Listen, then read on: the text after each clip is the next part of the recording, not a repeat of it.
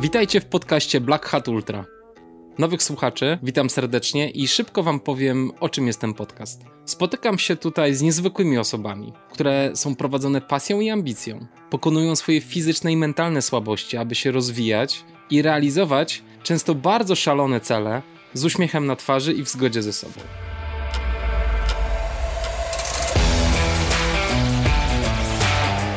Ja się nazywam Kamil Dąbkowski i w tym tygodniu zapraszam na spotkanie z dwiema osobami. Z Dawidem Dobropolskim i Marcinem Petrusem. Będziemy rozmawiać o ekspozycji na zimno. Historia tego odcinka jest szalenie ciekawa. Odkąd spotkałem się z Marcinem Petrusem, miałem ochotę nagrać z nim drugi odcinek o metodzie Wima Hofa. Jakoś niełatwo było nam się umówić i w końcu Marcin zaproponował spotkanie zdalne z dodatkowym gościem. Miał nim być właśnie Dawid Dobropolski, którego nazwisko przewinęło mi się, kiedy interesowałem się ketozą. Nie byłem jednak wtedy świadom, że Dawid napisał też książkę o morsowaniu pod tytułem Zimna Siła. Wykorzystując doświadczenia pandemiczne, spotkaliśmy się wirtualnie, nagrywając ten materiał, który zaraz usłyszycie. Mówimy o ekspozycji na zimno i o tym, co ono może wnieść do naszego życia, jak zacząć i skąd się ten pomysł w ogóle wziął. Tak, Przedstawiam Wam kolejną technikę kształtowania Waszego ciała i umysłu poprzez działania masochistyczne. Czy musicie? Absolutnie nie, jak mówi Marcin. Czy warto spróbować? Absolutnie tak, mówi Dawid. W rozmowie poruszamy też kwestie związane z ketozą i o tym, jak działa w połączeniu z ekspozycją na zimno. Zapraszam Was serdecznie na tą ciekawą i niezwykle merytoryczną rozmowę. Posłuchajcie.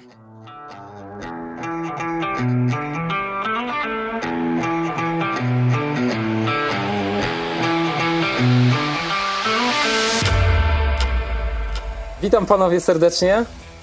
Dziękuję bardzo, że, że się spotkaliśmy tutaj dzisiaj razem. Dziękuję Ci, Marcin, że jesteś prowoderem tego spotkania i umówiłeś nas wszystkich. Bardzo, bardzo ciekawy koncept, żeby porozmawiać dzisiaj o zimnie. E, I mm, bo zimno, wiadomo, u nas w kraju, czy ekspozycja na zimno przeżywa spory boom od kilku lat. Morsowanie weszło w standard właściwie e, i, i jest to na pewno niesamowicie ciekawy temat. E, Dawid do tego jest ekspertem od ketozy więc, i diety ketogenicznej, więc e, myślę, że tutaj też opowiemy o tym, jak jedno z drugim się łączy, jeśli się łączy. I e, generalnie myślę, że, że będzie to bardzo ciekawe spotkanie. Marcina Marcina już y, znają moi słuchacze, bo widzieliśmy się, słyszeliśmy się w odcinku 17, kiedy Marcin opowiadał o oddychaniu, ale jak pamiętacie, Marcin też wspominał o tym, że jest y, i zajmuje się metodą Wima Hofa i, i również prowadzi kursy e, związane z tą metodą, więc dzisiaj opowie o tej, o tej drugiej swojej formie działalności, która zresztą na pewno z oddychaniem się też bardzo, bardzo ściśle łączy. Ale Dawid, e, jak gdybyś ty mógł powiedzieć słówko o sobie i, e, i opowiedzieć, e, jak to się stało, że zająłeś się ekspozycją na zimno i jak to się stało, że z tej ketozy przeszedłeś do interesowania się zimnem? Stało się to tak, że w momencie, kiedy eksplorowałem temat ketozy w trakcie pisania książki i zbierania tych materiałów, no, na pułapie biochemii, jak się okazało, istnieją pewne punkty styczności, które regulują ten stan ketozy i niekoniecznie wszystko w keto zależy od jedzenia. Że istnieją pewne czynniki, które nie mają nic wspólnego z jedzeniem, a które wpływają na stan ketozy. I takimi czynnikami może być chociażby ekspozycja na zimno. I w momencie, kiedy no, pisałem książkę na temat, na temat ketozy, e, już z tyłu głowy miałem taki e, no, coś, co powodowało mną, że jak tylko skończę wątek ketozy od, od strony stricte żywieniowej, to będę chciał bardziej poeksplorować wątek zimna, dlatego że oprócz tego, że ketoza i zimno mają coś ze sobą wspólnego i że zimnem możemy wpływać na stan ketozy, nie, niekoniecznie niekoniecznie tylko stricte pod kątem tego, co jemy lub czego nie jemy, i że tym samym możemy jeść na przykład więcej węgli i być w ketozie, jeśli mhm. dodatkowo wrzucimy zimno, to mhm. oprócz tej relacji między ketozą a zimnem, zimno jak się okazało, ma szereg innych, zupełnie swoich własnych, oryginalnych właściwości. I ten wątek otworzył mi też e, tak naprawdę zupełnie nowe pole do e, zainteresowań, do eksplorowania itd., tak itd., tak jak chociażby wpływ na stres, jak chociażby wpływ też dalej na wątki na przykład mitochondrialne itd., tak itd., na, na ten cały biochemiczny, świetny, bardzo fascynujący świat.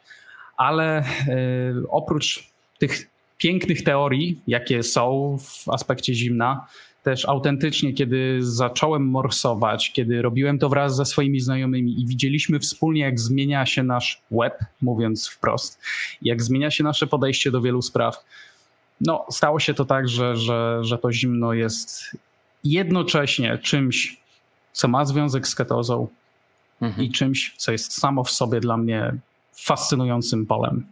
Myślę, mhm. że taka była historia. Super, fajnie. To mam nadzieję, że opowiemy o tych wszystkich kwestiach e, bardziej mm, jeszcze dokładniej i precyzyjniej, bo fajne tematy poruszyłeś. Marcin, opowiedz e, o sobie, jak ty z kolei, e, no bo rozumiem, że metoda Wima Hofa i ekspozycji na zimno i oddychanie to się wszystko łączy, ale jak to wyglądało u ciebie w życiu, jak przechodziłeś z jednego do drugiego i jakie są twoje doświadczenia, jeśli chodzi o ekspozycję na zimno? Mhm. No właśnie, moja historia z zimnem jest dosyć długa, bo tak naprawdę, jak już miałem 5 lat, to moja babcia, jak posługując się książką Sebastiana Knajpa o, o leczeniu zimną wodą, no, traktowała mnie zimnymi prysznicami. Ja pamiętam, że tego nie cierpiałem, ale potem czułem się naprawdę świetnie i naprawdę nie chorowałem jako dziecko. Potem trochę podrosłem, zacząłem pracować, stresować się i zacząłem chorować. E, ale no jak, jako dziecko miałem naprawdę dobry system odpornościowy. Mało tego, tak naprawdę, kiedy miałem roczek, to moi rodzice zostawili mnie w wózku na zewnątrz, to była zima, po prostu, żebym się przewietrzył trochę i zapomnieli o mnie na jakieś dwie godziny, więc przysypała mnie metrowa warstwa śniegu. No więc mogę powiedzieć, że tak naprawdę trenuję ekspozycję na zimno od urodzenia. E, no tak, ale potem przez długi, długi czas kompletnie się tym nie interesowałem. Wiedziałem, że jest jakieś tam morsowanie, ale myślałem, że trzeba się z tym po prostu urodzić albo mieć jakieś niesamowite geny. I tak poznałem Wima Hofa. No, znajomy mi powiedział, że jest taki szalony gość, który robi warsztaty z ekspozycji na zimno i mało tego robi je u nas w Polsce, w Przesiece. E, I w momencie, kiedy zobaczyłem te obrazki, jak ludzie stoją na mrozie, robią jakieś dziwne ruchy, e, to po prostu jak to zobaczyłem, myślałem, że jeżeli ja bym zrobił coś takiego, to bym po prostu umarł od razu albo wylądował w szpitalu. E, to mniej więcej pokazuje, jaki jest przeskok w w tej, w tej mentalności, ok, dla osoby, która ma z tym styczność, to jest, to jest norma, że ok, wchodzę do przerębla i, i tak po prostu jest. Dla mnie to było po prostu taka różnica jak dzień i noc. No i pomyślałem, że, że ok, mam słaby system odpornościowy, często się przeziębiam, jestem bardzo zestresowany. Gdybym był w stanie opanować to poprzez właśnie opanowanie tej praktyki z zimnem, no to co jeszcze mógłbym zrobić w życiu? I to mnie popchnęło do tego, żeby zapisać się na, na pierwszy kurs e, i dalej to się już potoczyło. Super. I po, a powiedz, jak te doświadczenia na pierwszym kursie y, twoje były? Rzeczywiście to było takie trudne dla ciebie. Jak, jak musiałeś ze sobą walczyć, żeby się przekonać do, do takiej mroźnej kąpieli? Mhm. Jak reagowałeś za pierwszym razem?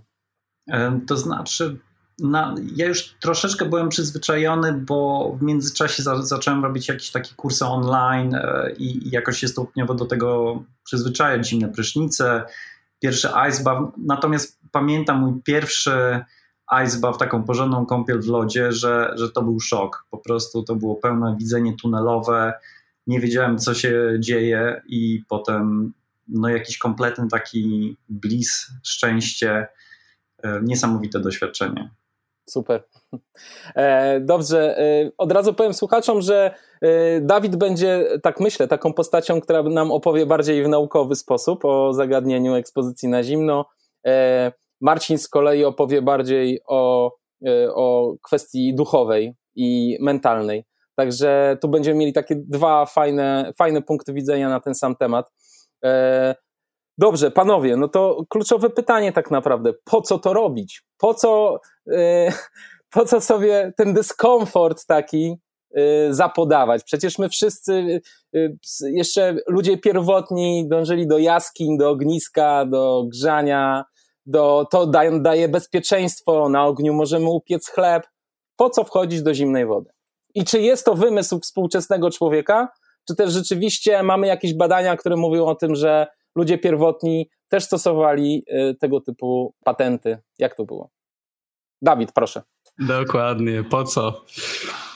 Wiecie co, e, żeby odpowiedzieć przynajmniej od tej powiedzmy naukowej strony, chociaż e, my tutaj z Marcinem niejednokrotnie w ogóle mogliśmy e, często porozmawiać na te tematy i powiem wam, że to jak się to od tej właśnie powiedzmy duchowej strony i od tej powiedzmy naukowej strony pięknie ze sobą łączy, to mnie nie przestaje zadziwiać, ale jeśli chodzi o tej powiedzmy stricte naukowej strony, po co morsować, to ja bym zaczął od pytania, co to jest w ogóle tkanka tłuszczowa u nas.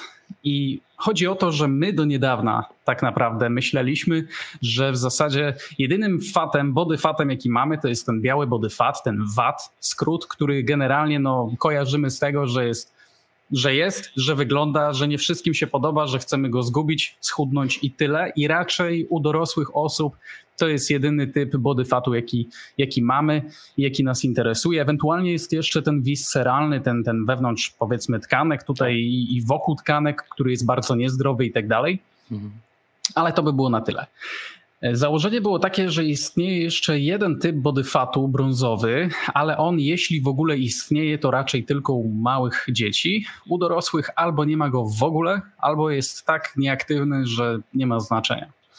Natomiast sytuacja się zmieniła w momencie, kiedy my odkryliśmy, czy wprowadziliśmy tak naprawdę do, do medycyny tutaj przede wszystkim takie badanie, które e, polega na tym, że wprowadza się taką radioaktywną postać glukozy do organizmu i, i, następnie skanuje się organizm. To jest takie badanie, które jest często wykorzystywane w przypadku diagnozy nowotworów. I jak się okazało, osoby, które mają ekspozycję na zimno, jeśli trafiły na takie badanie, to okazywało się, że zaczynają się świecić w cudzysłowie, czyli ta glukoza jest pobierana niesamowicie właśnie w rejony karku i szyi, tam gdzie jest najwięcej BAT, czyli tej brązowej tkanki tłuszczowej. I jak się okazało, dorośli, owszem, my, większość z nas mamy uśpioną, uśpiony BAT, ale możemy go pięknie aktywować. I możemy go aktywować właśnie ekspozycją na zimno. I teraz co to znaczy w praktyce? W praktyce znaczy to to, że BAT jest bardzo silnie ukrwioną tkanką tłuszczową, że ma bardzo dużo mitochondriów i jest dość aktywna metabolicznie w porównaniu do tej VAT. Co więcej, to oznacza w praktyce, że podobnie jak biała tkanka, ta brunatna czy brązowa również bardzo chętnie pobiera glukozę i bardzo chętnie pobiera lipidy z krwi. Różnica jest taka, że biała chce to magazynować, a brunatna chce to spalać, żeby wygenerować ciepło, żeby nas ogrzać. Mhm. Więc konkretne efekty zdrowotne są takie, jak ktoś by chciał tutaj poznać detale, to już zachęcam do sprawdzenia książki. Mhm. Mamy poprawę wrażliwości na insulinę, mamy poprawę parametrów lipidowych, mamy poprawę glikemii po posiłku, insulinemii po posiłku i tak dalej, i tak. Mhm. Co więcej, nawet ta biała tkanka tłuszczowa, ta VAT, pod wpływem ekspozycji na zimno zaczyna odpalać taki program, który w sobie mamy, on się nazywa program beżowienia i wtedy nawet ta biała tkanka tłuszczowa zaczyna się przebudowywać. I tak jak u osób, które mają które przebywają w mm, powiedzmy ciepłym otoczeniu cały czas, nawet zimą, to ten wad, ta biała tkanka tłuszczowa jest ewidentnie nastawiona na to, żeby to wszystko magazynować. Mhm. Natomiast pod wpływem ekspozycji na zimno, szczególnie takiej regularnej, nawet wad ulega beżowieniu i zaczyna przypominać w swoim profilu genetycznym i tak dalej, i tak tą brunatną. To wciąż jest biała tkanka tłuszczowa, tylko zachowuje się już trochę inaczej i nawet ona zaczyna wytracać zgromadzoną energię w formie ciepła. Mhm. Więc to są chociażby dwa takie powody, ale tych powodów jest o wiele więcej, bo ekspozycja na zimno jest też takim czynnikiem niesamowicie oddziałującym na układ nerwowy. Mhm. I to w taki sposób, że o ile my to zimno potrafimy i postrzegamy przede wszystkim za pomocą skóry i receptorów, które są na tej skórze, to te receptory niejako przemieniają, przekształcają sygnał zimna na sygnał elektryczny, który trafia do mózgu i mózg następnie steruje w dół całym organizmem pod kątem adaptacji do zimna. Jednym z efektów tego jest to, że następuje chociażby wyrzut tych tak zwanych neurotropin różnych typu BDNF. To są takie czynniki, które my na przykład lubimy e, poszukiwać i wyzwalać, biorąc chociażby różnego rodzaju nootropiki. Jak się okazuje, zimno robi to samo i zimno wspiera unerwienie organizmu. Co więcej, zauważyłem też, że u części osób e, występuje to zjawisko tak zwane SIA, czyli takie znieczulenie indukowane stresem. W praktyce chodzi o to, że znam naprawdę dużo ludzi, którzy mają problemy szczególnie ze stawami. Są po kontuzjach, są bardzo zniszczeni, jeśli mhm. chodzi o stawy i bóle stawów.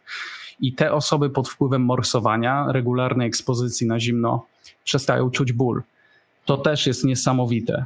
Mhm. E, wiecie, tych skutków może być więcej i efektów. Możemy chociażby powiedzieć o tym, że zimno jako stresor, bardzo silny stresor, jest też pewnego rodzaju stymulantem właśnie dla tkanki tłuszczowej pod tym kątem, że ono będzie mobilizować tłuszcz, ten, który mamy w sobie, żeby go wyrzucić do krwi, do krwiobiegu, a następnie go spalić, żeby wygenerować ciepło lub ewentualnie, żeby wygenerować energię dla mięśni, które będą pracować w postaci tej termogenezy drżeniowej, żeby nas ogrzać.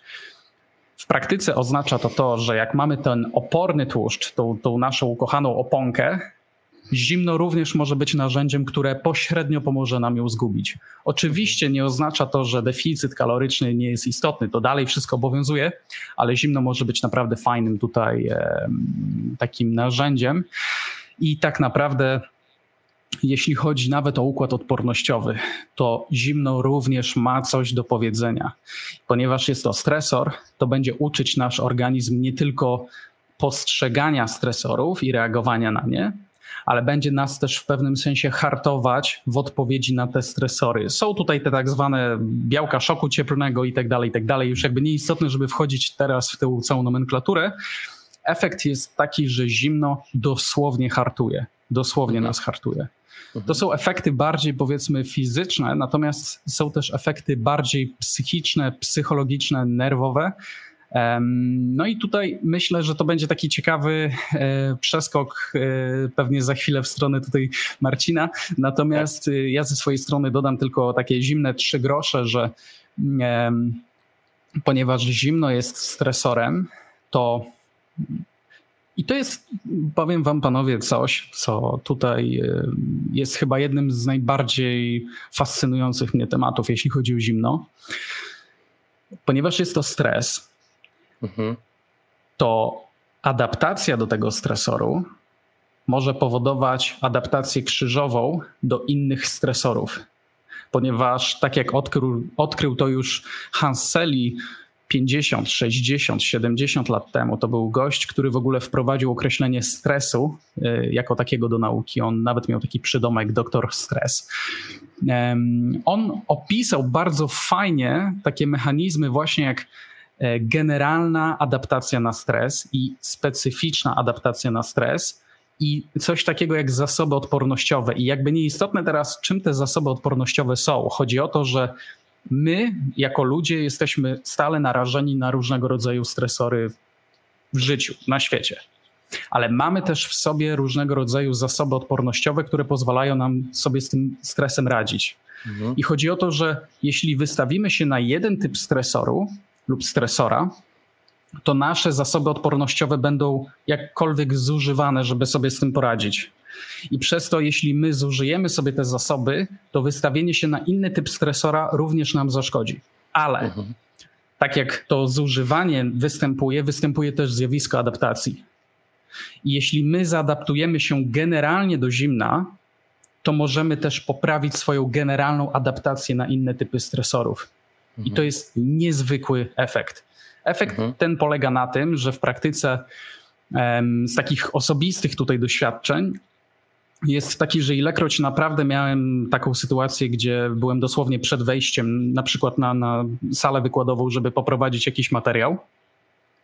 I było to dla mnie jakie, jakiegoś rodzaju zjawisko stresujące, to przypominałem sobie, jakie to jest uczucie, kiedy stoję przed przeręblem i mam wejść do przerębla, tak jakbym za chwilę miał wejść na wykład.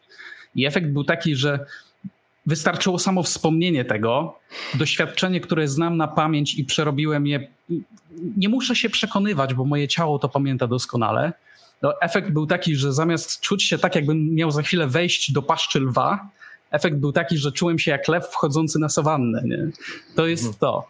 To jest to. I to sprawia, że naprawdę zimno jest niesamowicie fascynującym dla mnie tematem. Natomiast mhm. drugi, ostatni już wątek, który tutaj ze swojej strony chciałbym wskazać na, na zimno i, i efekty, jakie to zimno daje, jest taki, że to jest to, o czym wspominaliście, że zimno daje pewnego rodzaju efekt um, nagrody. Jeśli wejdziemy do zimnej wody i poradzimy sobie z tym zimnem i nasze ciało widzi i wie, i my to widzimy i wiemy, że sobie z tym radzimy, dosłownie następuje wyrzut dopaminy, dosłownie następuje aktywacja układów nagrody i tak dalej, i tak. I teraz, jakie to ma praktyczne implikacje? No, potężne. Oczywiście, oprócz tego, że to w pewnym sensie wyjaśnia, dlaczego to zimno jest coraz bardziej popularne i ludzie, którzy zaczynają morsować, raczej nie przestają morsować, tylko to morsowanie popełniają już do końca życia, a wręcz zachęcają innych ludzi i inni ludzie też zachęcają kolejnych i tak dalej, i tak dalej.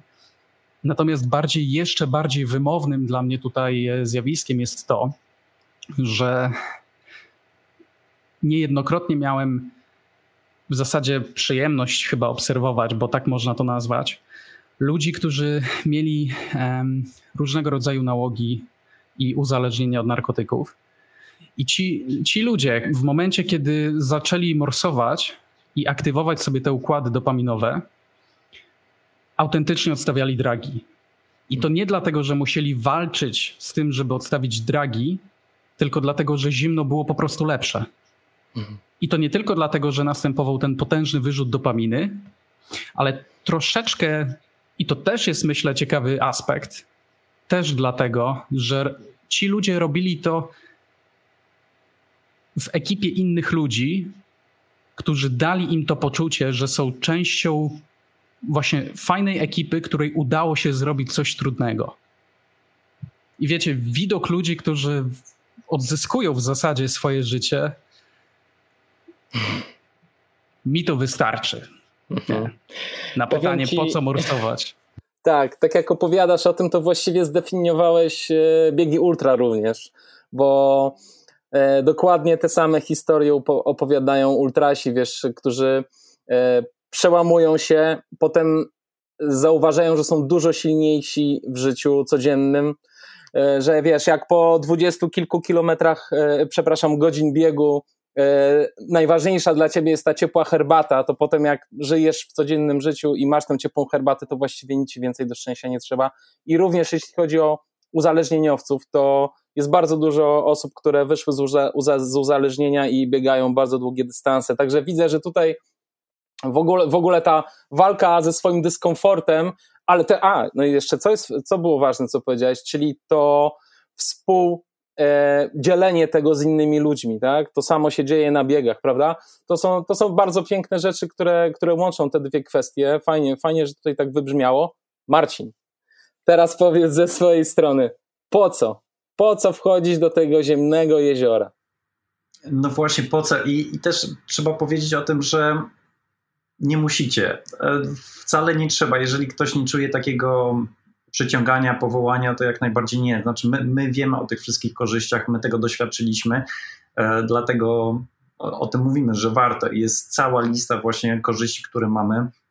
E, Dawid już powiedział o wielu z nich.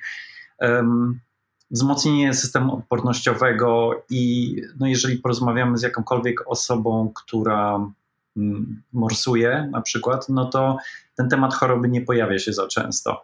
Oczywiście takim spektakularnym e, zdarzeniem był e, ten moment, kiedy Wim Hof dał sobie wstrzyknąć endotoksynę e, i potem zrobiło to 12 innych uczestników. Okej, okay, no można tam się przyczepiać, że to badanie mogłoby być zrobione lepiej, ale, ale jest to taki ciekawy temat, że, że gdzieś to zimno ma, ma ten potencjał, żeby regulować system odpornościowy. Jeszcze to, to, co ja zauważyłem, że w przypadku chorób autoimmunologicznych e, jest tak, że, że ten, ten nasz system odpornościowy, który atakuje własne ciało, może być w ten sposób wyregulowany. Także Dlaczego to robić? E, bo jest to tanie i bardzo proste. Często szukamy dosyć skomplikowanych rozwiązań, e, drogie leki, e, drogie terapie, a, a można wiele, wiele spraw naprawdę załatwić takim prostym bodźcem, jakim jest zimno. Jeszcze z fizycznych tych, tych elementów pojawia się noradrenalina, która ma też bardzo ważną funkcję, jeżeli chodzi o takie na przykład zmniejszenie zapalenia w organizmie, ale też e, wyrzut adrenaliny pomaga w tym momencie, kiedy jesteśmy w zimnej wodzie, bo e, obkurczają się naczynia krwionośne. Też e, to się bardzo dobrze łączy z tym samopoczuciem. Noradrenalina, czy, czyli brak, jest związany z tym, że, że moje, możemy czuć się gorzej, związana z, z depresją. No także tych korzyści fizjologicznych jest bardzo, bardzo dużo. No i oprócz tego to, co Dawid już powiedział właśnie o tych korzyściach mentalnych i e, ja, ja bym chętnie tutaj powiedział o swoich doświadczeniach, że na, na przykład jakiś czas temu prowadziłem samochód i chciałem pokazać, czego nie należy robić, więc po prostu gapiłem się w komórkę i mało co nie doszło do wypadku, mało co nie wjechałem komuś w tył, było naprawdę bardzo blisko, to były milimetry od razu miałem totalny wyrzut adrenaliny, moje tętno poszło do góry, kortyzol, pełna reakcja stresowa. Natomiast zauważyłem, że to bardzo szybko opadło. I to jest dokładnie to, o czym mówi Dawid. To jest ta cross-adaptacja, że w momencie, kiedy ćwiczę um, ekspozycję na zimno, co jest tak naprawdę zagrożeniem życia, bo jeżeli zostaniemy w tym zimnie, to, to po prostu zginiemy. Natomiast jest to w kontrolowanym otoczeniu. Um, mamy na to kontrolę, uczymy się adaptacji, uczymy się reagować, obserwujemy, co się dzieje w naszym ciele, w naszym umyśle e, w momencie, kiedy wchodzimy do zimnej wody. Więc jest to taki dosyć bezpieczny sposób na, na trenowanie tej, tej rezyliencji. Marcin, a y, bo bardzo mi zależy na tym, żeby, żebyś opowiedział o tym, czy, y, czy jest to właśnie wymysł współczesnego człowieka, kiedy w ogóle pojawiło się w kiedy człowiek wymyślił całe, całe to wchodzenie do, do zimnej wody dla zdrowia i, e, i, czy, i czy ludzie pierwotni też to robili? Czy mamy jakieś badania? Czy też oni mieli tyle stresorów, że już nie, nie potrzebowali więcej i, i adaptowali się na podstawie stresorów, które, które mieli normalnie w życiu, w życiu codziennym? E, jakbyś mógł troszeczkę o takiej historii opowiedzieć, to byłbym wdzięczny. No właśnie, e, to jest dobry temat, bo e, doszukałem się jakichś wzmianek o ekspozycji na zimno w takim celowym zastosowaniu 2,5 tysiąca lat przed naszą erą. E, natomiast moim zdaniem od, od samego początku ludzkości myślę, że ta ekspozycja na zimną po prostu była, bo no po prostu nie, nie da rady inaczej. W wielu kulturach ekspozycja na zimno była wykorzystywana i nadal jest jako na przykład rytuał. I tutaj no, no możemy zobaczyć Azja, Chiny, Japonia, Ameryka Południowa. Miałem okazję być w Peru, prowadziłem tam warsztaty metody Wima Hofa, natomiast lokalni przewodnicy powiedzieli mi, żeby na przykład przed wejściem do jeziora, żebym złożył jakieś dary e, dla duchów jeziora. Więc e, i tam też jak najbardziej są plemiona, które używają zimna e, w takich kwestiach rytualnych. Także to z nami było od, od dawna. No, Hipokrates też zwraca uwagę na to, że zimnem można leczyć czy ból, czy kontuzję. I teraz, teraz jakoś wracamy do tego. Myślę, że, że to jest fajne, że, że teraz robi się faktycznie moda na, na, to, na to morsowanie, na ekspozycję na zimno, że nie jest już to tylko zarezerwowane dla jakiejś wąskiej grupy osób, e, ludzi pewnie trochę świrniętych, bo dlaczego wchodzą do tego morza e, w zimie. E, robi się to naprawdę bardzo popularne. No fajnie. Dobrze, e, Dawid, to może porozmawiamy o praktycznej kwestii, czyli jak zacząć. E, I czy to jest, czy w ogóle to jest dla każdego i jak zacząć, żeby się nie zrazić. E, taki, taki jakbyśmy mogli mm, wstęp zrobić dla osób, które chciałyby zacząć morsować. Może zacznijmy od tego, że o, oczywiście, tak jak e, powiedzieliśmy sobie o tym, po co morsować i, i, po co się eksponować na zimno i tak dalej, i tak dalej, to też nie jest tak, że zimno jest panaceum, jest dla wszystkich oczywiście i tak dalej, i tak dalej, bo e, przynajmniej tak powinno się powiedzieć, że na przykład osoby, które mają problem z układem sercowo-naczyniowym, osoby, które mają żylaki, osoby, które mają różnego rodzaju tego typu zjawiska, schorzenia i tak dalej, i tak dalej, no, powinno się powiedzieć, że nie powinny morsować. Nie? Bo dochodzi w trakcie morsowania do dość sporego, naprawdę dość sporego skurczu naczyń krwionośnych, to o czym powiedział Marcin. Dochodzi do sporego rozkurczu naczyń krwionośnych też. A później może znać znowu do skurczu. Więc jeśli ktoś ma naprawdę duże problemy z układem sercowo-naczyniowym, no to trzeba uważać. Więc tak powinniśmy powiedzieć. Mhm. Natomiast nie zmienia to faktu, że oczywiście dużo ludzi ma te problemy, morsuje, a wręcz widzi poprawę. To jest jakby drugi mhm. temat. Natomiast jest jak jest. No dobrze, ale czy na przykład ktoś, kto chciałby zacząć, powinien się udać do lekarza, najpierw zrobić jakieś badania podstawowe? Jak to wygląda? Dobrze, moja opinia jest taka, że nie, nie ma takiej potrzeby, chyba że ktoś wie, że ma naprawdę duże problemy ze zdrowiem. To wtedy tak, mhm. warto by było to po prostu powiedzieć, zasygnalizować i tak dalej, i tak dalej. Natomiast no, też wiemy dobrze, że e, czasami jeden lekarz powie tak, drugi lekarz powie nie, a mhm. trzeci powie tak, ale. E, więc to też jest to.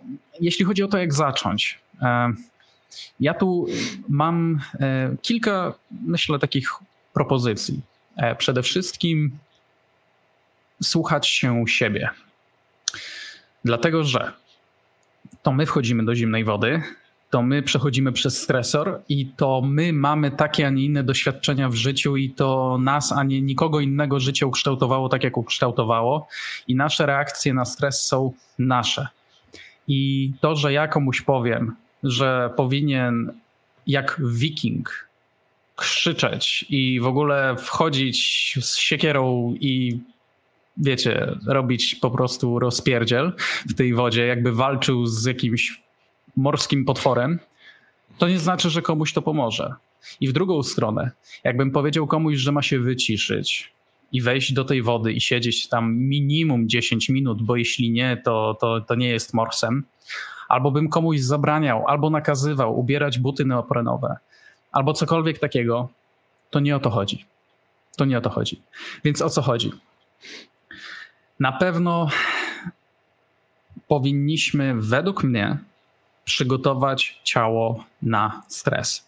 Powinniśmy być świadomi tego, co się za chwilę wydarzy. Że tak, że będzie zimno, że tak, będziemy czuć stres, że będziemy czuć wątpliwości przed wejściem do wody, że będziemy czuć jakiegoś rodzaju panikę, która jest w trakcie wejścia do zimnej wody, ale że ona minie.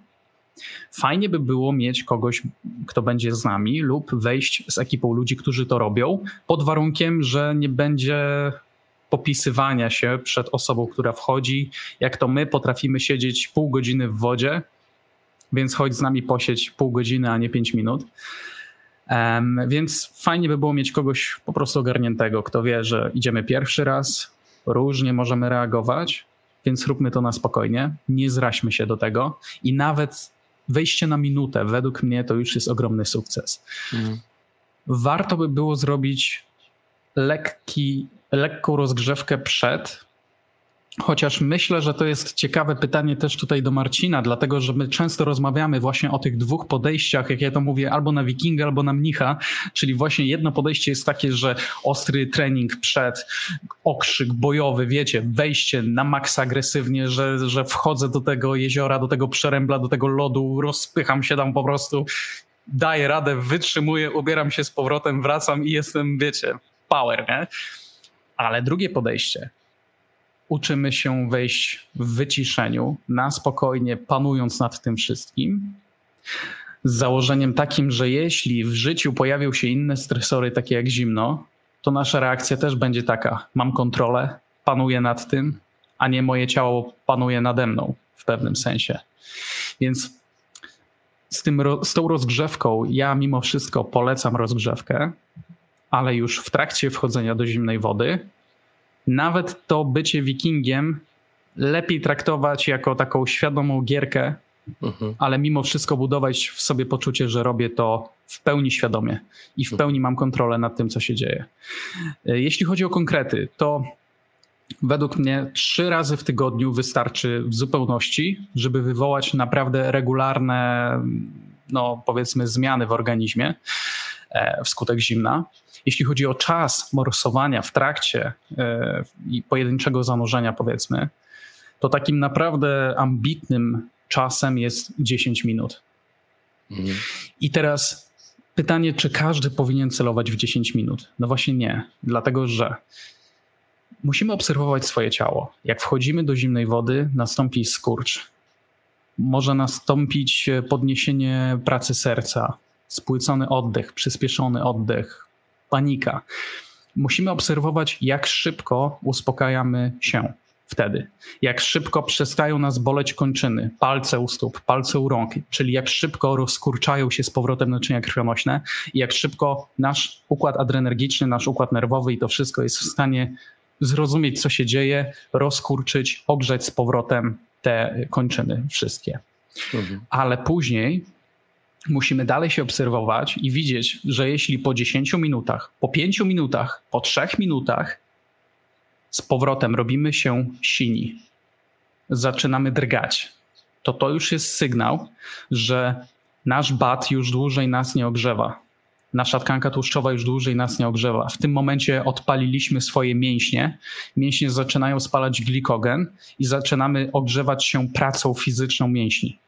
I to już jest sygnał, że wchodzimy w dość duży stan wysiłku dla naszego organizmu. Jeśli mhm. pojawi się siność, ja uważam, że powinniśmy wyjść z wody, że to już jest ten znak. I teraz, co ciekawe, im szybciej się to pojawi, im gorzej będziemy reagować na to wszystko, to niekoniecznie jest sygnał, że my się do morsowania nie nadajemy, natomiast to może być świetny sygnał do tego, że coś z naszym zdrowiem jest nie tak, że coś z naszym metabolizmem jest nie tak, że gdzieś może warto by było usprawnić swoją glikemię, że może warto by było zacząć się ruszać, trochę podreperować dietkę, trochę mniej toksyn. Zimno pięknie to weryfikuje. Pięknie. Widzę to sam po sobie, że jeśli robię coś nie tak w swojej diecie, w swoim odżywianiu, w sporcie, jeśli tego sportu nie ma za długo i idę morsować, układ sercowo-naczyniowy od razu mi to mówi. Mhm. Po prostu boli. Bolą stopy, bolą dłonie. Jest ciężko mhm. generalnie. Mhm. mhm. I myślę, że to tyle. Może jeszcze taka ostatnia tutaj kwestia, bo Pytanie jest czasami takie, co pić przed morsowaniem, czy się ogrzać, czy się nie ogrzewać i tak dalej, i tak dalej. Ja oczywiście odradzam pić jakiegokolwiek rodzaju alkohol przed morsowaniem, bo to jest też, niestety widzę, jak część ludzi rekreacyjnie sobie do tego tematu podchodzi. Jakby ja już nie będę tego oceniał jakoś personalnie, natomiast chodzi o to, że po pierwsze, alkohol będzie zaburzał nam percepcję tego stresu i tego, co powinno nastąpić pod wpływem zimna, ta cała adaptacja do stresu. Jeśli pijemy alkohol, zaburzamy sobie ten proces.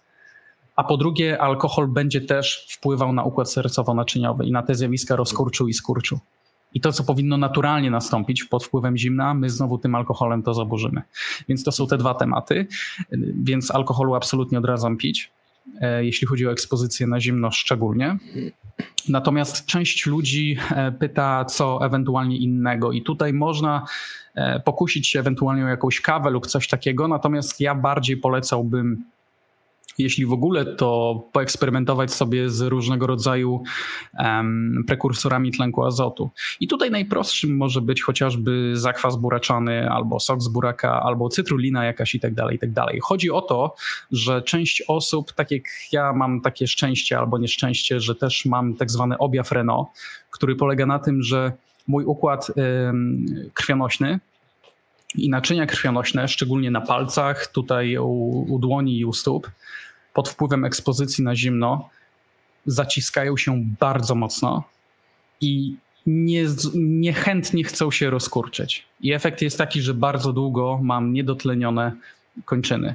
I efekt jest taki, że jest ogromny ból, jest kompletna siność, jest odcięcie. I tutaj jest to dobra porada dla ludzi, którzy mają podobnie, a chcieliby spróbować z zimnem, bo oczywiście oficjalnie jak ktoś ma objaw Reno, to nie powinien morsować.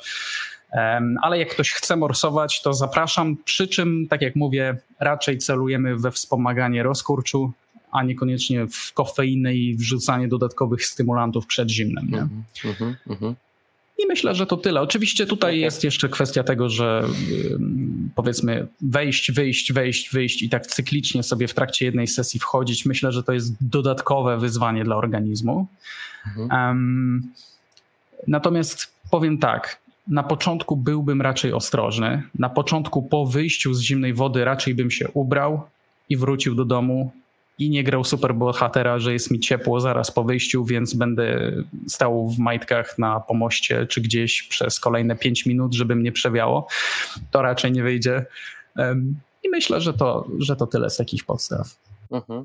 E, Marcin, e, ja mam do ciebie. Mm, bardzo bym chciał, żebyś oczywiście opowiedział e, swoją wersję, ale czy zanim osoba, która chciałaby morsować, stanie nad tym przeremblem, to czy na przykład nie powinna zrobić jakichś mniejszych prób e, z, z prysznicami zimnymi na przykład? Jak to wygląda z twojej perspektywy? No właśnie, bo, bo to jest tak, że można od razu jak najbardziej spróbować takiej mm, ekspozycji na zimno, że wchodzimy do ice buffu albo do przerębla i nic e, złego się nie stanie, szczególnie, że jeżeli będziemy prowadzeni przez osobę, która już ma jakieś doświadczenie w morsowaniu. E, natomiast oczywiście można się trochę do tego przygotować i są różne patenty na to. E, dla mnie takim dobrym sposobem to był zimny prysznic, e, ale głównie dlatego, że nie miałem wanny, bo można też używać po prostu zanurzania się w zimnej wodzie i może zaraz Dawid powie o tym, o tym podejściu, bo jest ono bardzo dobre. E, natomiast zimny prysznic, e, jak w praktyce, jak to robić? Można zacząć od letniej wody. To nie musi być woda lodowata. Oczywiście teraz ta woda w kranie jest taka dosyć lightowa, więc spokojnie możemy odkręcić to do końca. Jeżeli jest to dla nas za dużo, to może to być prysznic kontrastowa, czyli najpierw lejemy trochę ciepłej wody, potem przykręcamy na zimną i generalnie ta zasada się stosuje do wszystkiego, po prostu stopniowo, nie forsować, słuchać swojego ciała. To jest właśnie bardzo ważne w ekspozycji na zimno, czyli e, coś, co działa dla 90% osób, dla mnie może akurat nie działać, więc ciężko z zimnem dać takie definitywne przepisy, że powinieneś robić to tyle, a nie tyle, ale stopniowo ten, ten czas w zimnej wodzie wydłużać. Minuta, dwie minuty, pięć minut, dziesięć minut, jak najbardziej właśnie metoda w momencie, kiedy wchodzimy do, do zimnej wody, kiedy się zanurzamy. Jeżeli mamy wannę, to jest super, możemy do tego trochę do, dorzucić lodu e, i też stopniowo wydłużyć tą, tą ekspozycję na zimno. Właśnie takie generalne zasady, jeżeli chodzi o, o takie bardziej poważniejsze morsowanie, bo doświadczenie tego zimna w naturze jest w ogóle, to, to jest najlepsza rzecz, którą możemy zrobić, bo nie tylko jesteśmy w naturze, mamy to połączenie z, z ziemią, mamy gruntowanie, e, uziemianie, mamy też piękne widoki.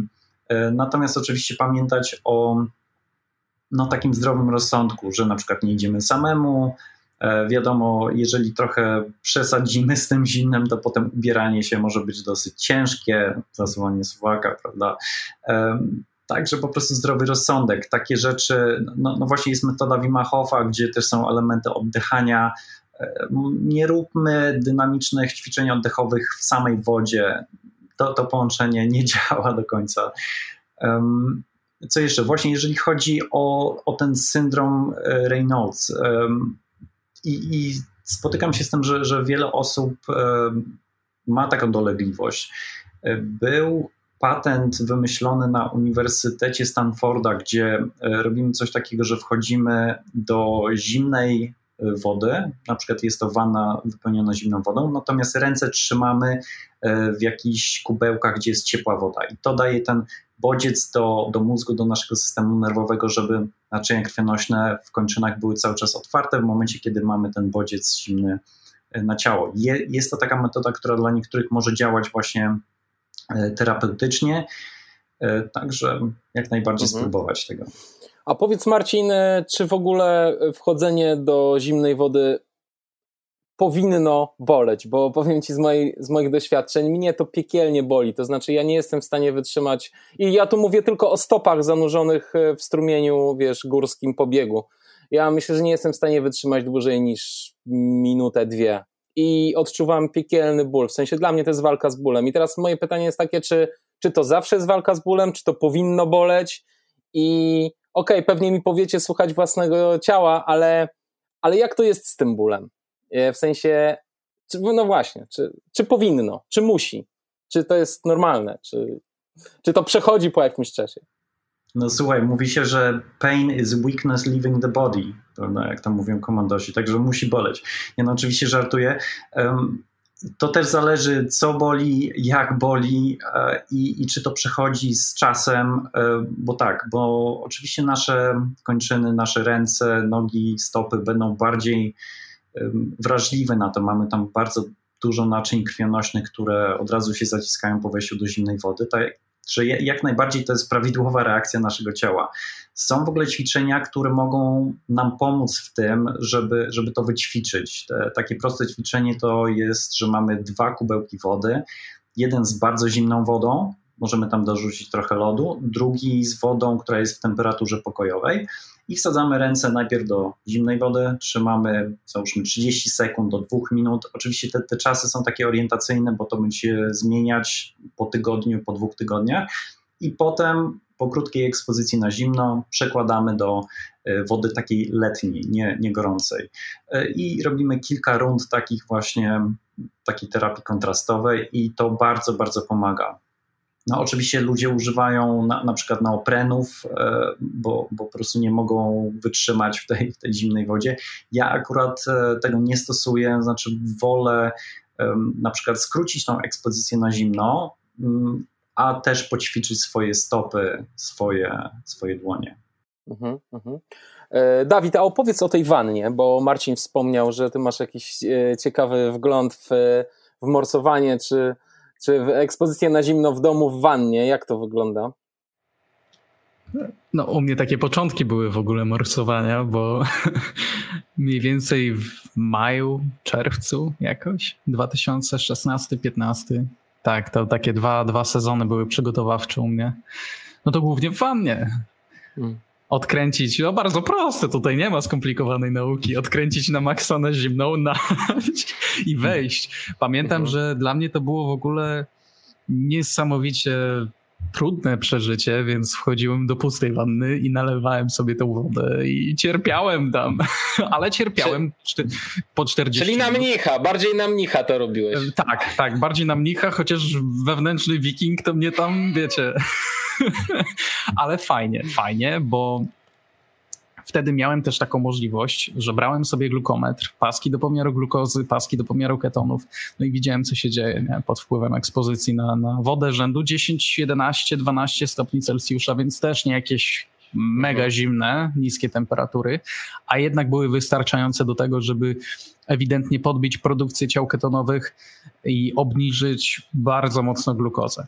Więc mhm. takie, były, takie były początki, i myślę, że jeśli ktoś e, ma taką możliwość, to niech próbuje. Ponadto, jeśli Fajnie. ktoś e, miałby na zasadzie wręcz albo pójdę do wanny, albo nie pójdę w ogóle morsować. Mhm. No jasne. Oczywiście nie, no wie, wiesz, wiele osób nie ma takich możliwości, żeby znaleźć jakieś fajne jeziorko, więc no jednak większość z nas mieszka w miastach. E, Marcin, a powiedz, e, czego nie należy robić w ogóle? E, czy są jakieś takie rzeczy, których po prostu nie powinniśmy robić podczas morsowania? No właśnie, myślę, że, że powinniśmy tutaj dać taki disclaimer, że jeżeli masz wątpliwości, to skontaktuj się z lekarzem lub farmaceutą. No właśnie syndrom Reynolds, tak jak mówiliśmy, Dawid mówił też o w ogóle o problemach z krążeniem, z sercem. Generalnie dla zdrowej osoby ekspozycja na zimno powinna być jak najbardziej w porządku. Jeżeli tylko są jakieś problemy, to, to wtedy skonsultować się z lekarzem mm, i po prostu właśnie nie, nie, nie robić głupich rzeczy, typu dynamiczne oddychanie e, pod wodą, pływanie, pod lodem bez zabezpieczenia. Tak, bo, bo widziałem takie przypadki. A powiedzcie jest zdrowy rozsądek. Bo ja widzę często u osób morsujących, ja jeszcze nie miałem okazji, że właśnie mają, noszą czapki, ręce, ręce na głowie, rękawiczki. Wspomniałeś, Dawid, o, o neoprenowych e, skarpetkach czy butach neoprenowych. E, czemu się to stosuje? Opowiecie? To dlatego, że to są bardzo wrażliwe właśnie na zimno elementy ciała i, i nie należy ich eksponować za bardzo. Tak? Mhm. I ból po prostu, jest wtedy większy ból. I można dłużej wytrzymać w wodzie, i mniej mhm. wieje, i mhm. ewentualnie w tych neoprenowych e, butach czy skarpetach dodatkowo może dochodzić element ochrony stóp przed mhm. ewentualną butelką szklaną, którą ktoś sobie rozbił latem, a ona sobie siedzi zimą i wystaje mhm. i tylko czeka, mhm. jak jakiś mors nadepnie. Więc tak. Tak Jasne. to wygląda z mojej perspektywy. Marcin, a ty byś coś dodał tutaj, jeśli chodzi o, o neopreny? To jest kwestia indywidualna. Pamiętam, że ostatnio na grupach było trochę taki neopren shaming, że nazywanie to metodą najeńca. Ja kompletnie nie mam z tym problemu. Znaczy, cokolwiek działa, to, to po prostu róbcie to. E, też eksperymentować z jakby z do, do, którego momentu wchodzimy, bo będzie różnica, jeżeli zanurzamy się po szyję, a na przykład zanurzamy tylko nogi. E, I, to jest dla mnie taka ciekawostka, że w momencie, kiedy zanurzam tylko dolną część ciała, jest to bardzo, bardzo bolesne. Do tego stopnia, że ja nie byłem w stanie tego ujechać, chociaż miałem całkiem nieźle doświadczenie z zanurzaniem całego ciała. Po prostu jest w tym coś, że jeżeli zanurzamy się po szyję, to całe nasze ciało wchodzi w taki duży stan gotowości i jesteśmy na to zimno bardziej odporni, a w momencie, kiedy skupiamy się tylko na jakiejś części ciała, czy na przykład wsadzamy samą rękę, to ten, ten ból może być większy. No tak, bo kontrast jest duży, prawda? Między dołem a górą. A czy w ogóle y, powinniśmy zanurzać głowę, czy, czy nie? Dobre pytanie. Y, ja bym radził na początku przez, przez jakiś miesiąc, jeżeli na przykład y, robimy zimne prysznice, to odpuścić sobie głowę i potem stopniowo się do tego przyzwyczajać. No, głowa będzie taka najbardziej wrażliwa, ale jak najbardziej możemy mieć super rezultaty z moczeniem głowy później też. Mhm. Dokładnie. Głowa to jest top of the top, dosłownie.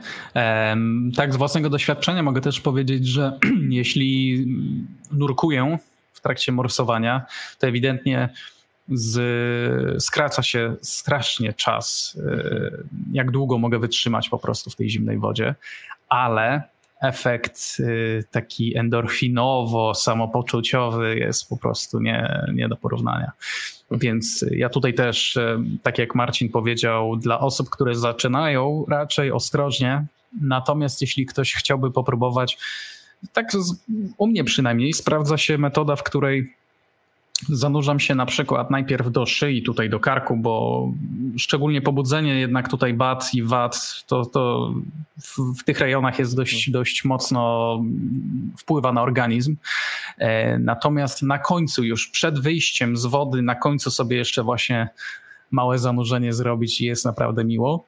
No, znam ludzi, którzy też oczywiście od razu wskakują do przerębla gdzieś głęboko i tak dalej, i tak dalej, ale to już mhm. myślę tym bardziej e, kwestia dla osób, które jakiś tam mają większy staż z mhm. zimnem. Mhm. Mhm. Natomiast tak, ogólnie jeszcze tak stawiając kropkę na tej, jeśli chodzi o wszelkiego rodzaju neopreny i tak dalej, ja też właśnie, e, tak jak podobnie jak Marcin, tutaj nie mam absolutnie żadnego problemu z tym, jeśli ktoś E, stosuje to lub tego nie stosuje. Natomiast no już jak ktoś potępia innych, bo, bo, bo używa lub nie używa, to już dla mnie jest tak. trochę słabe, nie? No jakby co... Nie rozumiem, jak można mieć z tym problem, nie? Jeśli ktoś no morsuje, a bez tego miałby nie morsować, to why tak. not, nie? To są jacyś, jacyś strażnicy czystej szkoły, która tak naprawdę nie istnieje. E, słuchajcie, a powiedzcie, jak to jest, bo, e, bo wiem, Marcin, że ty na przykład stosujesz, e, czy Wim Hof stosuje właśnie ice bath, czyli, czyli wannę pełną lodu. Czy ma sens na przykład sprowadzanie sobie do małego mieszkanka w bloku na dziesiąte piętro trzy, nie wiem ilu kilogramów lodu i wrzucanie do wanny? Jak to, jak to wygląda? No właśnie, bo tutaj możemy w ogóle powiedzieć o, patentach na, na ekspozycję na zimno. Właśnie tak jak już mówiłem, według mnie nic nie przebije po prostu ekspozycji w naturze. Jezioro, strumyk, wodospad.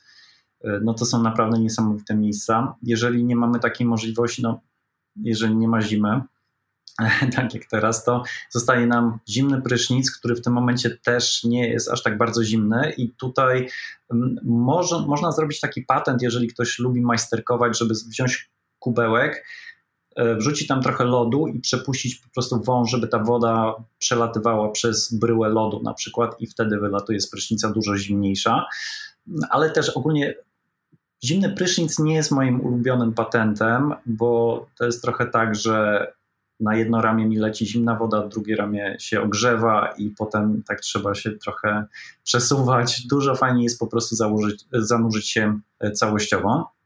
E, no i teraz tak, oczywiście wanna, do której możemy dorzucić trochę lodu. E, można na przykład zamrażać butelki w lodówce, żeby cały czas właśnie nie wydawać fortuny na, na lód. Ale takim bardzo dobrym patentem to jest kupienie sobie chłodziarki, zamrażarki, takiej skrzyniowej. E, ona powinna być dostatecznie duża, mniej więcej no tak od 250-290 litrów. To, to już jest taka przestrzeń, do której można się fajnie zmieścić. E, no i oczywiście jest cała sztuka związana z przygotowaniem tej chłodziarki do tego, żeby to był taki permanentny ice bath. Znaczy można ją od środka wyłożyć na przykład folią, można ją pomalować farbą do basenów, dorobić do tego filtrację i w tym momencie mamy E, lodówkę wypełnioną wodą, chłodzimy ją, wtedy ta woda schodzi na przykład do temperatury 0 stopni, jak się dorzuci nawet e, soli można zejść jeszcze niżej. Pytanie po co, e, ale można. E, I oczywiście pamiętam e, o tym, żeby wyciągnąć wtyczkę i wtedy zanurzamy się. Także to jest taki dobry patent, można coś takiego mieć e, w domu. O, jeszcze przyszedł mi taki pomysł związany z, z przygotowaniem na przykład do ekspozycji na zimno. Ja akurat tego nie stosowałem, tylko czytałem i słyszałem o tym, że bierzemy miskę, do której wrzucamy lodu i po prostu zanurzamy twarz wtedy stymulujemy nerw błędny i nasz system nerwowy i można zanurzając samą twarz przygotować się e, delikatnie do tego, co będzie się działo później w zimie. Także no takie, takie pomysły mi przychodzą do głowy. Jest jeszcze taki jeden patencik, e, który można spróbować sobie. Wydaje mi się, że jest gdzieś pomiędzy e, faktycznym zanurzeniem się w lodzie lub w wodzie, a prysznicem, mianowicie obłożenie się zimnymi, mokrymi ręcznikami tak żeby jednak ciało mhm. było ciągle pod wpływem zimnej wody, która jest jednak lepszym tym medium, powiedzmy, między, między ciepłotą ciała a wytracaniem tej ciepłoty. Jest jeszcze jeden totalnie dziwny patent, ale jest. E, mianowicie mentol. Dlatego, że mentol to jest taki związek, który również aktywuje te same receptory, które wychwytują zimno właśnie na naszej skórze. Te receptory nazywają się TRPM8, ale ich taka nazwa, mm, powiedzmy, kolokwialna lub, lub inna, bardziej ludzka, to jest receptor mentolowy. I faktycznie jest to tak, że jak się smarujemy właśnie maścią chłodzącą, to zwykle zawiera ona mentol lub jakieś syntetyki, które po prostu aktywują te receptory. Efekt jest mhm. taki, że w pewnym sensie wywołujemy pewne reakcje podobne jak do zanurzenia w zimnej wodzie, ale oczywiście nie możemy tego absolutnie porównywać tak bardzo jak do morsowania. No ale jakiś mhm. patencik jest. O, to jeszcze ostatni, ostatni patent, bo one cały czas przychodzą. Jest coś takiego jak Ice Vest. Są to takie kamizelki, gdzie wkłada się po prostu paki lodowe. Spotkałem się też z tym, że, że mój kolega, który kompletnie nie miał żadnego dostępu do no, mieszka na Hawajach, e, w prysznicu gorąca woda, nie ma wanny. I, I on używał takiego um, ice vesta w połączeniu z um, klimą w samochodzie. No nie jest to super pomysł, ale kreatywne podejście. O i właśnie i te, myślę, że to jest też do, dobry moment do tego, żeby powiedzieć na przykład, że, że jest też coś w tym, w takiej sezonowości, że, że może na przykład, ok, no bardzo lubimy ekspozycję na zimno i staramy się ją robić w lecie, natomiast no, z takiego punktu widzenia naturalnego, jakichś cykli takich e, naszych naturalnych, mo, może nie jest to idealne i może faktycznie powinniśmy stopniowo poczekać do, do zimy, wchodzić do tego jeziora, które nie będzie aż tak bardzo zimne, ale po prostu razem ze zmianą pół roku przygotowywać się do tego. Słuchajcie, a chciałem chwileczkę porozmawiać o tym, jak, jak to wszystko ma wpływ na sporty wytrzymałościowe, bo rozumiem, że mm, mm, morsowanie czy ekspozycja na zimno może poprawiać regenerację, E, natomiast e, czy coś jeszcze? E, Dawid, co byś, jak jest Twój punkt widzenia na to, co, jak możemy tutaj wspierać się, my biegacze długodystansowi, ekspozycją na zimno? Jeśli chodzi w ogóle o naukowe jakieś e, tworzenie stanowiska tego, jak zimno pomaga albo przeszkadza w sportach, to rzeczywiście e, Jednym z takich ciekawych badań jest badanie, które jakby łączy to, co się stanie, jeśli zastosujemy zimno przed treningiem, a co się stanie, jeśli zastosujemy zimno po treningu.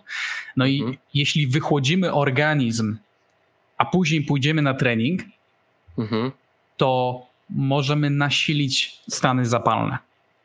Natomiast jeśli pójdziemy na trening, a później wychłodzimy organizm, to możemy obniżyć stany zapalne. No i mhm. teraz nawet niektórzy mówią, że raczej bądźcie ostrożni z morsowaniem po treningu, bo morsowanie po treningu może obniżyć stany zapalne i obniżyć na przykład hipertrofię mięśniową, więc robienie masy w połączeniu z morsowaniem kiepski pomysł. Ale z drugiej strony właśnie pytanie, czy dla ultramaratończyków robienie masy to jest jakiś priorytet.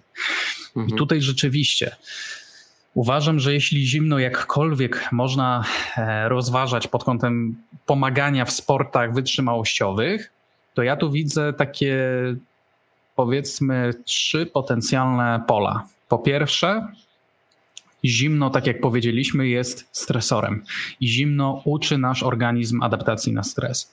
I teraz czy nie jest to dobry pomysł, by uczyć organizm tej adaptacji na stres poprzez zimno?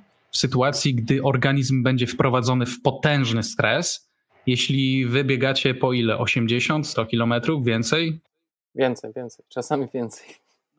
Dokładnie. Po drugie, zimno może być też czymś, co będzie namnażać mitochondria, i, czyli te organella, które tworzą właśnie ATP i generalnie lubią bardzo mocno metabolizm oparty na tlenie. Lubią bardzo utleniać e, i glukozę, i fat, i ketony, i te ketony tworzyć, i tak dalej, i tak dalej. Zimno będzie pomagać namnażać mitochondria, zimno będzie też przekształcać mięśnie i komórki mięśniowe w taki sposób, że będzie bardziej polegać na metabolizmie tlenowym właśnie.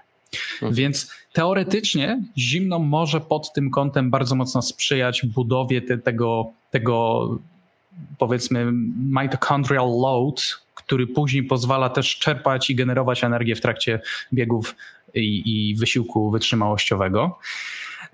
Natomiast uważam, że zimno będzie jednakże najsilniej pomagać pod kątem właśnie budowania tego, tego buforu odpornościowego na stres oraz ewentualnie przeciwdziałać ewentualnym kontuzjom i tego typu mhm. historiom. Niekoniecznie byłbym e, tutaj jakimś bardzo mocnym e, zwolennikiem e, takiej teorii, że zimno samo w sobie będzie jakoś zwiększać wyniki sportowe per se, że będzie poprawiać samo z siebie y, osiągnięcia, że jednak trening to trening. I to również wynika z tego, że zimno jest takim sygnałem dla organizmu: słuchaj, masz w sobie energię, użyj jej, żeby mnie ogrzać. A trening jest sygnałem: słuchaj, masz w sobie energię, użyj jej, żeby mną poruszać.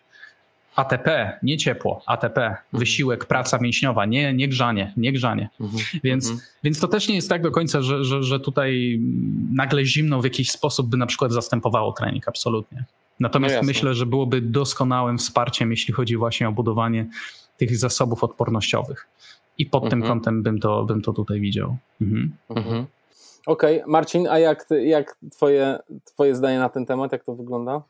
No właśnie temat sportu jest, jest bardzo złożony moim zdaniem, bo to też zależy od tego, kto, y, ile ktoś trenuje, czy to jest sportowiec profesjonalny, czy amatorski. Trzeba pamiętać o tym, że właśnie to będzie dodatkowy stres y, dołożony i jeżeli ten harmonogram już jest szczelnie wypełniony, to może tego być po prostu za dużo. W wielu sportach, no wiadomo, jest ekspozycja na zimno jest wykorzystywana do regeneracji. No właśnie to, co Dawid mówił, że w przypadku budowania masy mięśniowej może powinniśmy odczekać tą godzinę, po treningu i wtedy wejść do, do zimnej wody. Tak, albo następnego dnia nawet. Myślę, że też bardzo ważne jest patrzenie na, na całą kwestię bardzo tak ogólnie, znaczy z dystansem. To znaczy, jeżeli ktoś na przykład bardzo lubi zimno i sprawia mu to frajdę, to może to, to, że będzie miał trochę mniejszy przyrost masy mięśniowej, to, to nie będzie aż takim, aż, aż taką rzeczą złą w porównaniu do tego, że na przykład zbuduje swój system odpornościowy, będzie szczęśliwy. Y, też musimy na to patrzeć w takim, y, w długim terminie. Mhm. Tak, tak. Też według mnie tutaj pytanie podstawowe w ogóle chyba jest takie, jeśli mowa o sporcie, czy mówimy o amatorze, czy mówimy o zawodniku. Po prostu. Mhm, po prostu. Mhm. Bo jeśli jest to zawodnik, to zmieniają się zupełnie priorytety. Tutaj tak. jednak pojawiają się zawody, wyniki, pod to powinniśmy dobierać i treningi, i zimno. I jeśli zimno negatywnie wpłynie na, na treningi, to no sorry, ale mhm. jeśli jest to amator i, i, i to zimno pomaga budować, tak jak Marcin powiedział doskonale, samopoczucie też i całą resztę i mhm. trzyma człowieka w ryzach jakoś, mhm. to też inaczej. Mhm. Mhm. E, Marcin, a mam do Ciebie pytanie, jak e, całe to doświadczenie obcowania z zimnem wpływa na stan naszego ducha? Jak, e, jak może, co, co nam to daje? Czy, czy kształtujemy w jakiś sposób, no bo mówiliśmy o sile mentalnej, o tym, że jesteśmy bardziej odporni na stresy w, w, w codziennym życiu, ale czy coś jeszcze, czy coś jeszcze może dodałbyś tutaj? No właśnie, bo trzeba pamiętać o tym, że tą, tą listę tych fizjologicznych korzyści mam bardzo, bardzo długą i jak najbardziej, jeżeli będziemy wchodzić do zimnej wody, nawet nie myśląc o tym, po prostu automatycznie wchodzimy, wychodzimy, to i tak będziemy mieli bardzo, bardzo duże korzyści. Natomiast dodatkowym takim plusem jest to, że możemy obserwować samego siebie. Właśnie to, to co Dawid mówił, że obserwować ten swój wewnętrzny głos, co się dzieje tuż przed wejściem do zimnej wody, jaką mamy tą, tą narrację w głowie. Ja lubię sobie to, to dzielić na trzy takie zasadnicze fazy to, tą fazę przed, to mentalne przygotowanie, medytacja, wizualizację, może to być nawet modlitwa, to może być e, rytuał. E, potem, w momencie, kiedy wchodzimy do zimnej wody, właśnie co, co robimy, jak wizualizujemy, o czym myślimy, gdzie się skupiamy, i potem po wyjściu sposób, w jaki obserwujemy swoje ciało, co się dzieje z nami, też gdzie skupiamy naszą uwagę, gdzie jest nasza, e, na, nasza obważność. I dla mnie takim bardzo dużym plusem to było właśnie to była ta obserwacja, znaczy zyskanie tego połączenia ze swoim ciałem. Ja przez e, lata kompletnie nie wiedziałem, co się dzieje u mnie w środku i na, i na przykład robiłem takie rzeczy, że chodziłem na siłownię i miałem jakąś kontuzję, ale okej, okay, dzisiaj jest poniedziałek, dzień klaty, więc trzeba docisnąć e, i, i kompletnie nie, nie, nie, było tego, tego po prostu połączenia, tego czucia, co się ze mną dzieje, co ja chcę, co ja potrzebuję tak naprawdę. I myślę, że właśnie tą obserwacją można to u siebie wykształcić. E, też jeżeli popatrzymy na przykład na e, metody tybetańskie, no praktyka tumo, czyli generowanie wewnętrznego ognia, to jest, to jest praktyka, która ma tysiące lat. Mnisi siadają na mrozie, okrywają się mokrymi prześcieradłami i podnosząc temperaturę swojego ciała, e, suszą te prześcieradła. Natomiast Tumo to, to nie jest tylko taka sztuczka do tego, żeby popisać się przed znajomymi, czego nie możemy, tylko gdzieś tam jest to praktyka duchowa prowadząca do, do oświecenia. No, nie bójmy się tego słowa na o. I, I tam ten element wizualizacji, medytacji jest tak samo ważny, albo może nawet i, ważniejszy, jak, jak właśnie samo, samo to zimno. No wi wiadomo, jeżeli jesteśmy w stanie wygenerować ciepło w organizmie to, to nie tylko to jest takie fizyczne ciepło, ale też spalamy wszelkie choroby, e, jesteśmy zdrowsi, ale gdzieś tam to prowadzi do takiego celu ostatecznego, czyli oświecenie. E, bardzo ciekawym badaniem było w momencie, kiedy wsadzili Wima Hofa e, do skanera i miał on na sobie taki, taki skafander, który był w stanie regulować temperaturę jego ciała, znaczy ją obniżali, potem podnosili do temperatury normalnej i w momencie, kiedy on nic nie robił, to jego ciało zachowywało się tak jak po prostu e, osoby kontrolnej, normalnego śmiertelnika. W momencie, kiedy powiedzieli mu, OK, no to teraz rób te swoje magiczne sztuczki, e, a on w tym momencie nie miał nawet przestrzeni do tego, żeby robić jakieś głębokie ćwiczenia oddechowe, to tylko skupieniem, wizualizacją był w stanie regulować swoją temperaturę ciała. E, I on nie jest takim przypadkiem jakimś e, odosobnionym, znaczy na świecie było dużo takich, e, takich przypadków, że na przykład mnich, jogin, mistrz chi był w stanie na przykład zmienić temperaturę w jednym palcu od drugiego, czy zatrzymać pracę swojego serca, czy przyspieszyć ją. Także ta kontrola ciała poprzez umysł jest jak najbardziej e, możliwa. Każdy jest w stanie to zrobić, tylko pytanie, ile czasu, ile zaangażowania e, potrzebujemy, żeby to wykształcić. No i w momencie, kiedy będziemy ćwiczyć e, z zimnem w taki sposób bardzo świadomy, będziemy to traktować właśnie jako medytację, to jesteśmy na dobrej drodze. Mhm. A powiedz jeszcze, Marcin, czy ty polecałbyś przed ekspozycją na zimno jakieś ćwiczenia oddechowe, przed albo po? Można to łączyć z oddychaniem, jak najbardziej tak. E, oddychanie interwałowe jest do tego znakomite, ale możemy też spróbować, e, jakie to jest wrażenie, jeżeli wchodzimy kompletnie bez przygotowania to oddychanie ma też taki plus, e, że reaguje na te receptory zimna, o których wspominał Dawid, że po prostu one nie są e, aż tak bardzo aktywne, więc to wejście do zimnej wody jest trochę łatwiejsze.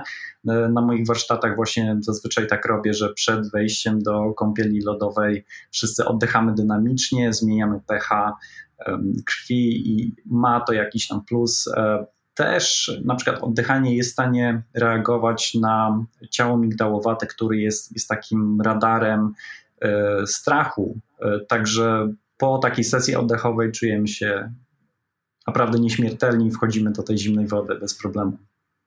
No, super.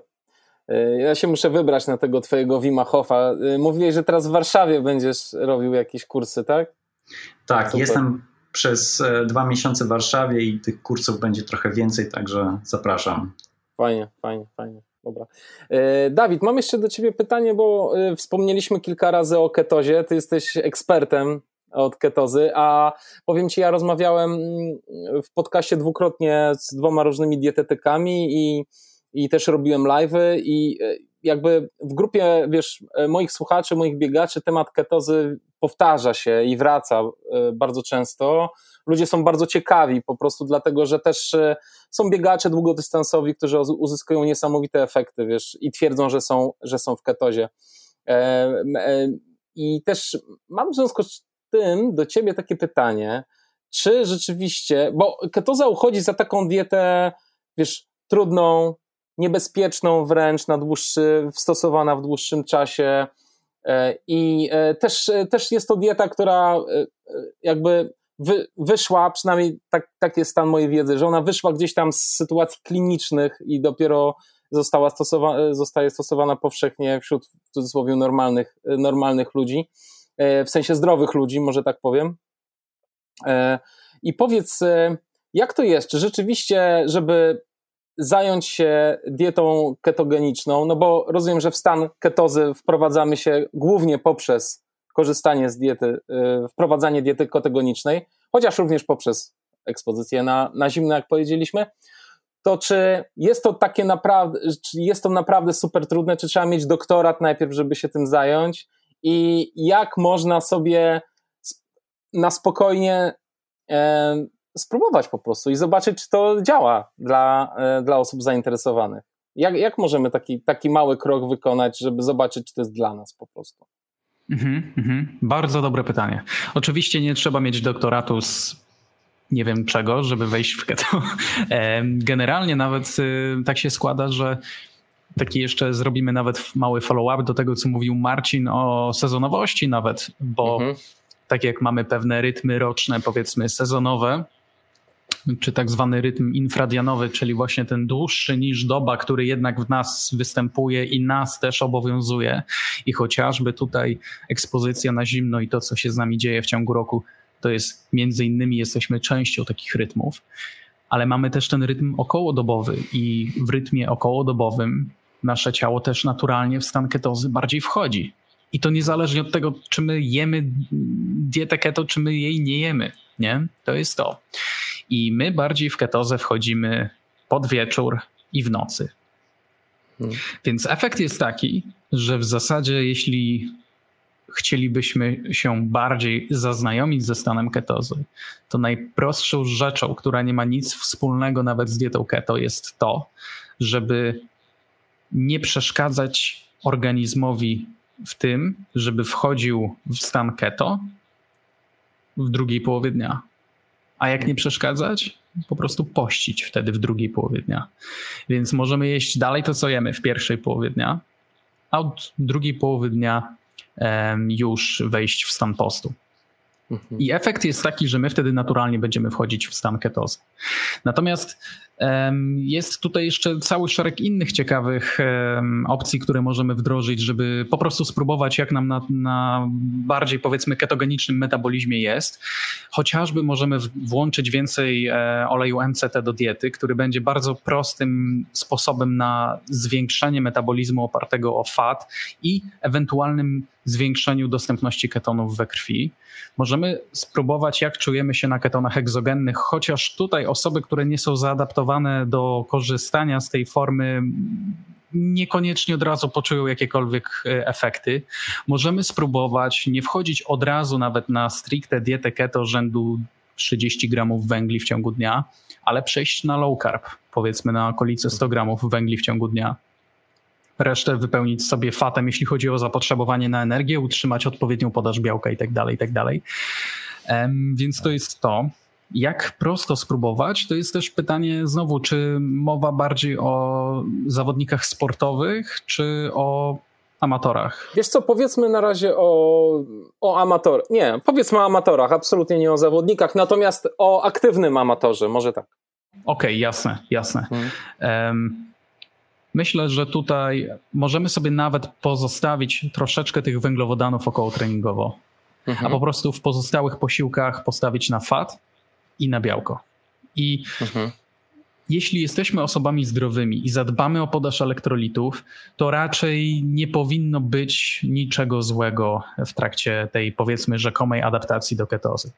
Bo oczywiście to, że ketoza nie jest stanem szkodliwym i negatywnym, tak samo jak dobrze skomponowana dieta nie jest dietą szkodliwą, to już mam wrażenie, że coraz bardziej generalnie trafia to do nas e, i że. Z trudem, z trudem, ale tak. Tak, i że dieta ketogenna to nie jest ta sama dieta, która była 100 lat temu opracowana konkretnie dla dzieci, prawda, chorych na epilepsję lekooporną, tylko że w zasadzie dieta ketogenna to nie jest konkretna dieta, która ma tyle i tyle makro składników, mhm. tylko to jest w zasadzie każda dieta, która stymuluje organizm do produkcji ketonów. Więc mhm. to nie jest tak, że dieta keto musi być taka i taka i nie ma tego, a ma tamto i jest robiona tak, a nie inaczej. Także możemy jak najbardziej mieć dietę keto, która jednocześnie spełnia wszystkie inne cechy normalnej, zdrowej diety. Mhm.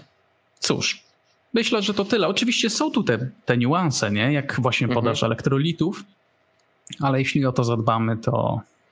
Dobrze. A jak sprawdzić, czy jesteśmy już w ketozie? Ha! To pytanie zadają sobie najstarsi górale podobno w tym kraju nawet. Bo oczywiście możemy sobie mierzyć i na paskach do, do ketonuri, czyli do tych ketonów w moczu i możemy sobie mierzyć e, na paskach do glukometru i tak dalej, i tak dalej. Więc okej, okay, jest to jakaś forma sprawdzenia, czy produkujemy ciała ketonowe, czy wydalamy ciała ketonowe, a skoro wydalamy, to, to skądś one są, więc jakoś je produkujemy, więc jakiś tam sygnał w organizmie do, do tej ketogenezy jest. Fajnie. Natomiast y, powiem tak, w praktyce oprócz poziomu ketonów we krwi i poziomu glukozy we krwi, chyba ważniejszym nawet składnikiem czy parametrem, e, wskaźnikiem który powinien interesować szczególnie osoby zdrowe, jest po prostu samopoczucie. Mhm. Bo wiecie, jeśli co z tego, że ja mam poziom ketonów we krwi, jeśli czuję się kompletnie źle, albo w drugą stronę, co jeśli poziom ketonów we krwi wynosi u mnie może 0,2 mmol, ale czuję się naprawdę super. Wtedy mhm. to, że ja mam poziom ketonów we krwi bardzo niski, nie ma nic do rzeczy, tak naprawdę. E, I poziom ketonów we krwi nie jest jedynym parametrem, który określa stan ketozy w organizmie. To jest o wiele bardziej złożony temat. Więc mhm.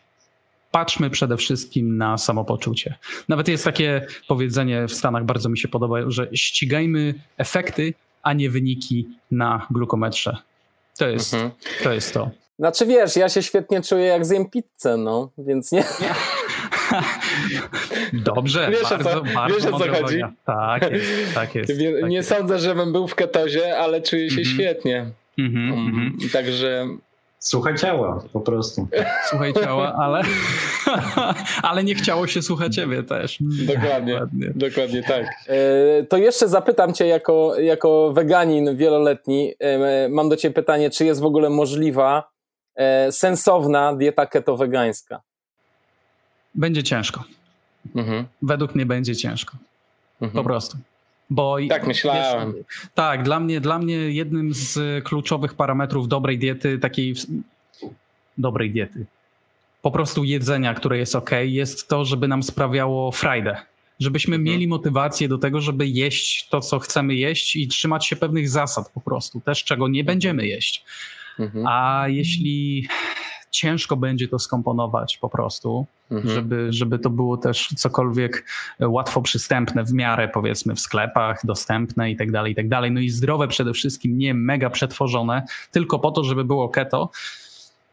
No, jeśli, no jeśli jednak będzie z tym problem, to, to będzie z tym problem. Więc e, mhm, powiem, mhm. powiem uczciwie, że jeśli chodzi o wegańskie keto, choć chciałbym ci powiedzieć, że w ogóle nie ma problemu, że będzie super, wiesz, w ogóle super, nie? To nie, nie, nie. Chciałbym, żeby było inaczej, ale obawiam się, że może być tutaj ciężko. Okej, okay, cool. Mhm. Dziękuję, dziękuję serdecznie. Ale Spodziewałem się takiej odpowiedzi powiem, niestety. Powiem nawet, że nie ma za co. E, słuchajcie, dobrze, e, dziękuję wam serdecznie. Marcin, czy coś chciałeś powiedzieć jeszcze? Przepraszam. No właśnie a propos ketozy, bo, bo mam takie pytanie, e, czy, czy jest na przykład sens robienia takiego intermittent fasting, że, że właśnie te, budzę się rano, piję bulletproofa z MCT i potem na przykład jem lunch o 13 czy to będzie coś dawało, czy nie za bardzo. Mm, dobra, a ostatni posiłek kiedy byłby wtedy? Mm, późno. Późno.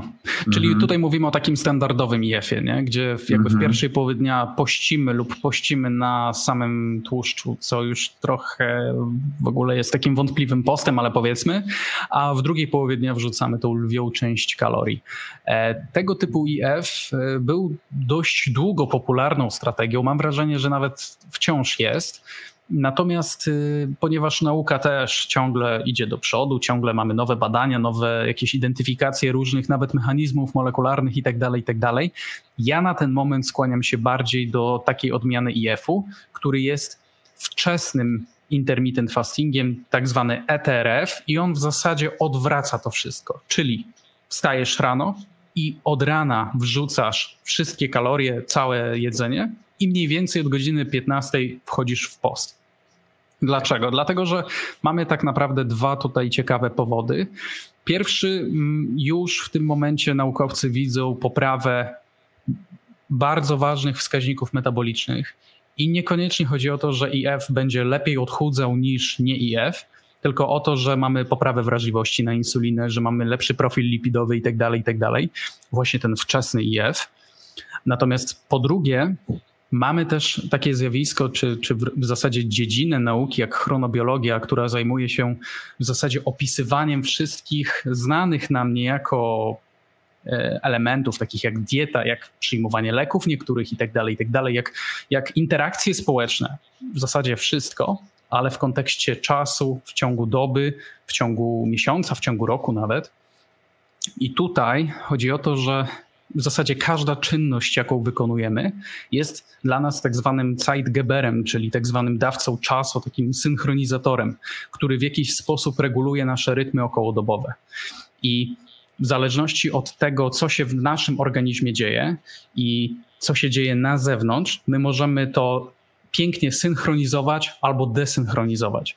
I to również wpływa na nasze zdrowie. I chodzi o to, że jedzenie lepiej, żeby było synchronizowane właśnie z porą w ciągu dnia niż z wieczorem i nocą i okresem powiedzmy regeneracji i tak dalej, i tak dalej.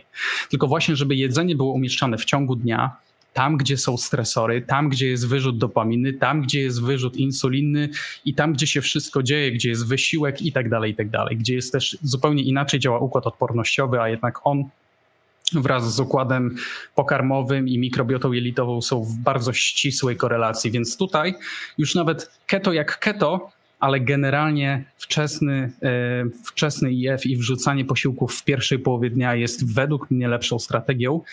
Jeśli chodzi nawet o keto samo w sobie, to my też mamy zupełnie inną wrażliwość na insulinę w pierwszej połowie dnia, zupełnie inną wrażliwość na insulinę w drugiej połowie dnia. Co więcej, mamy pewne systemy metaboliczne, w, na przykład w wątrobie, i generalnie w naszych komórkach, które odpowiadają za ketogenezę, i te systemy też w ciągu doby się zmieniają.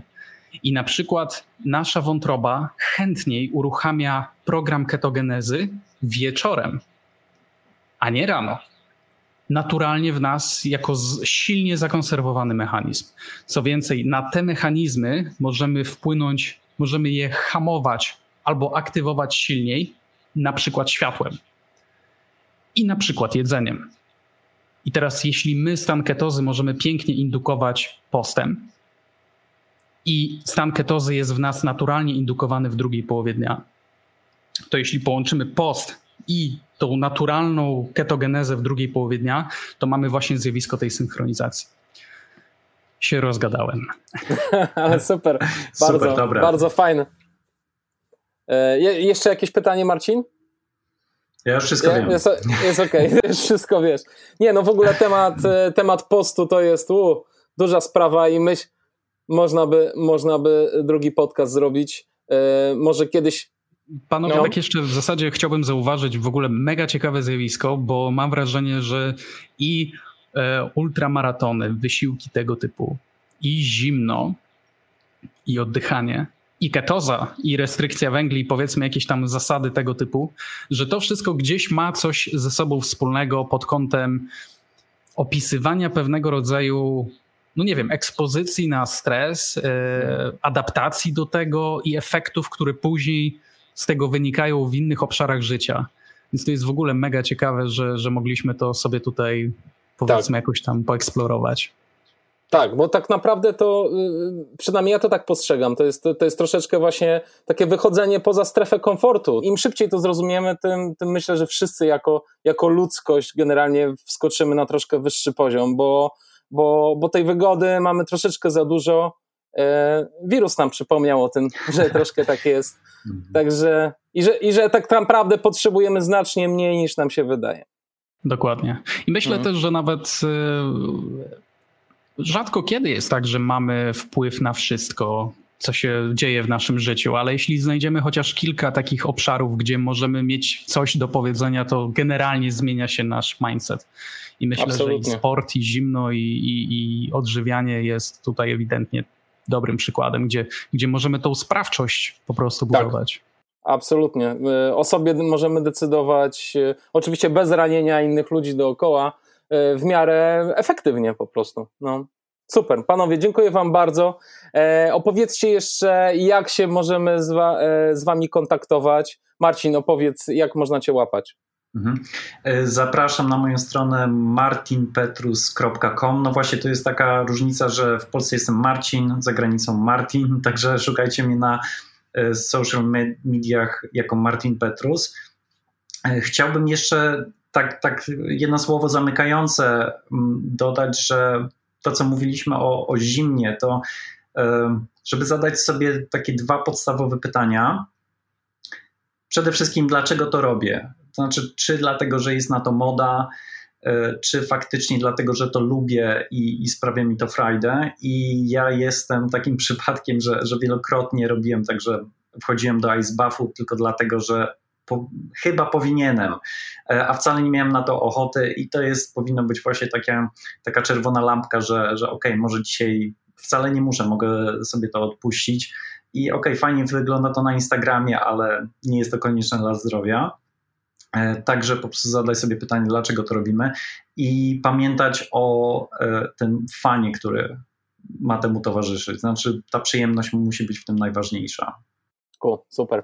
Dawid, opowiedz, jak można Ciebie łapać? Można wpisać dobropolski.com albo znaleźć też na Facebooku Dobropolski albo Keton, grupę Keton, którą oczywiście pozdrawiam z tego miejsca tłusto i zimno. też można, też tam jesteśmy. Fajnie. Fajnie. Jesteś autorem e, dwóch książek, dobrze mówię? Czy czy... W zasadzie tak i, i, współautorem teraz trzeciej też taką wydaliśmy okay. cegłę razem z Anią Guden i Sabiną Sztubą Keton Gastronomii. Tam też podstawy keto i dużo przepisów keto kulinarnych, także Fajnie, to jest, ja podlink... jest co czytać. Podlinkuję e, w opisie do podcastu do tych rzeczy, także dziękuję wam panowie serdecznie za czas Dzięki poświęcony. I... Było bardzo miło.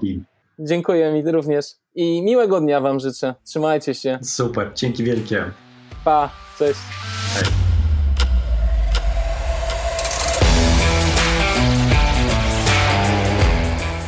No właśnie.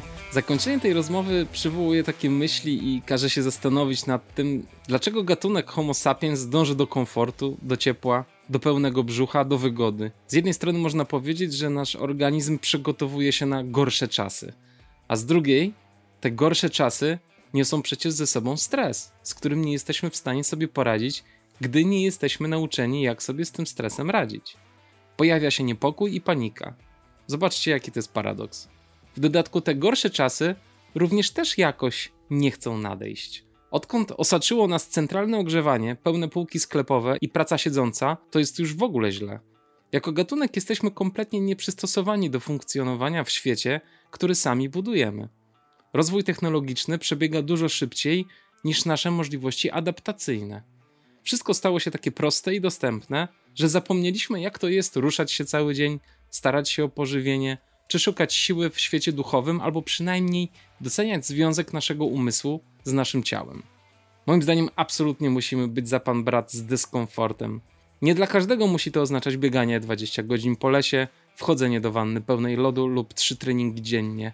Ale każdy powinien znaleźć w swoim życiu taki obszar, w który wkracza z pełną świadomością, że może nie być do końca przyjemnie. Zresztą, kochani, sami wiecie, że ta nieprzyjemność szybko się kończy a poczucie satysfakcji na koniec jest ogromne. Tylko dlaczego tak ciężko nam przychodzi regularność? Dziękuję serdecznie za wysłuchanie tego podcastu. Jeśli podoba Wam się to, co robię, gorąco namawiam do wsparcia podcastu finansowo na patronite.pl ukośnik Black Hat Ultra. Jedynym finansowym źródłem wsparcia tego podcastu jesteście Wy, słuchacze. Bardzo doceniam każdy wkład a najniższy próg wsparcia to tylko 5 zł, więc serdecznie zapraszam. Dokładny link znajdziecie w opisie odcinka.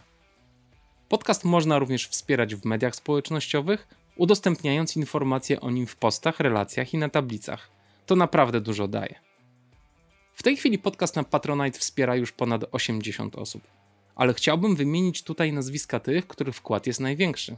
Są to Krzysztof Bednarz, Magdalena Czernicka, Agnieszka Dudek, Andrzej Gąsiorowski, Bieta Chryń-Morawska, Paweł Kaczmarek, Łukasz Kluba, Szymon Kubicki, Przemysław Kozłowski, Marek Maj, Wojciech Pietrzok, Mariusz Podgórny, Łukasz Różanowski, Marcin Stefaniak, Kamil Sowiński, Błażej Wachnienko, Hubert Wierzbicki, Edyta Winnicka i Michał Wójcik.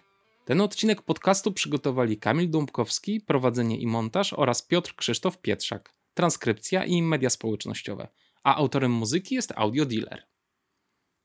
A jeżeli jeszcze ktoś tu jest, jeżeli jeszcze ktoś mnie słucha, praca z oddechem też może być elementem pracy nad sobą, więc serdecznie namawiam Was do tego, abyście uspokoili oddech i skupili się na nim. Na początek weźcie trzy głębokie, powolne oddechy z otwartymi ustami. Po czym zamknijcie oczy i dalej oddychajcie już tylko nosem. Weźcie wdech, długi, powolny. Zauważcie, jak powietrze wypełnia wasze płuca i rozszerza nozdrza.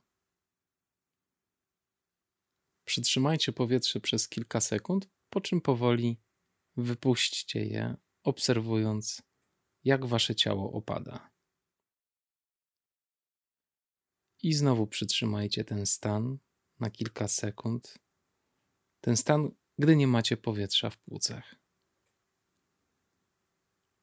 Po chwili znowu weźcie powolny wdech nosem i przytrzymajcie powietrze. Po czym znowu powoli wypuśćcie to powietrze. Po wykonaniu kilkunastu tego typu oddechów pobudzicie swoją koncentrację i zmniejszycie stres. Serdecznie Wam polecam takie ćwiczenie. Buźka.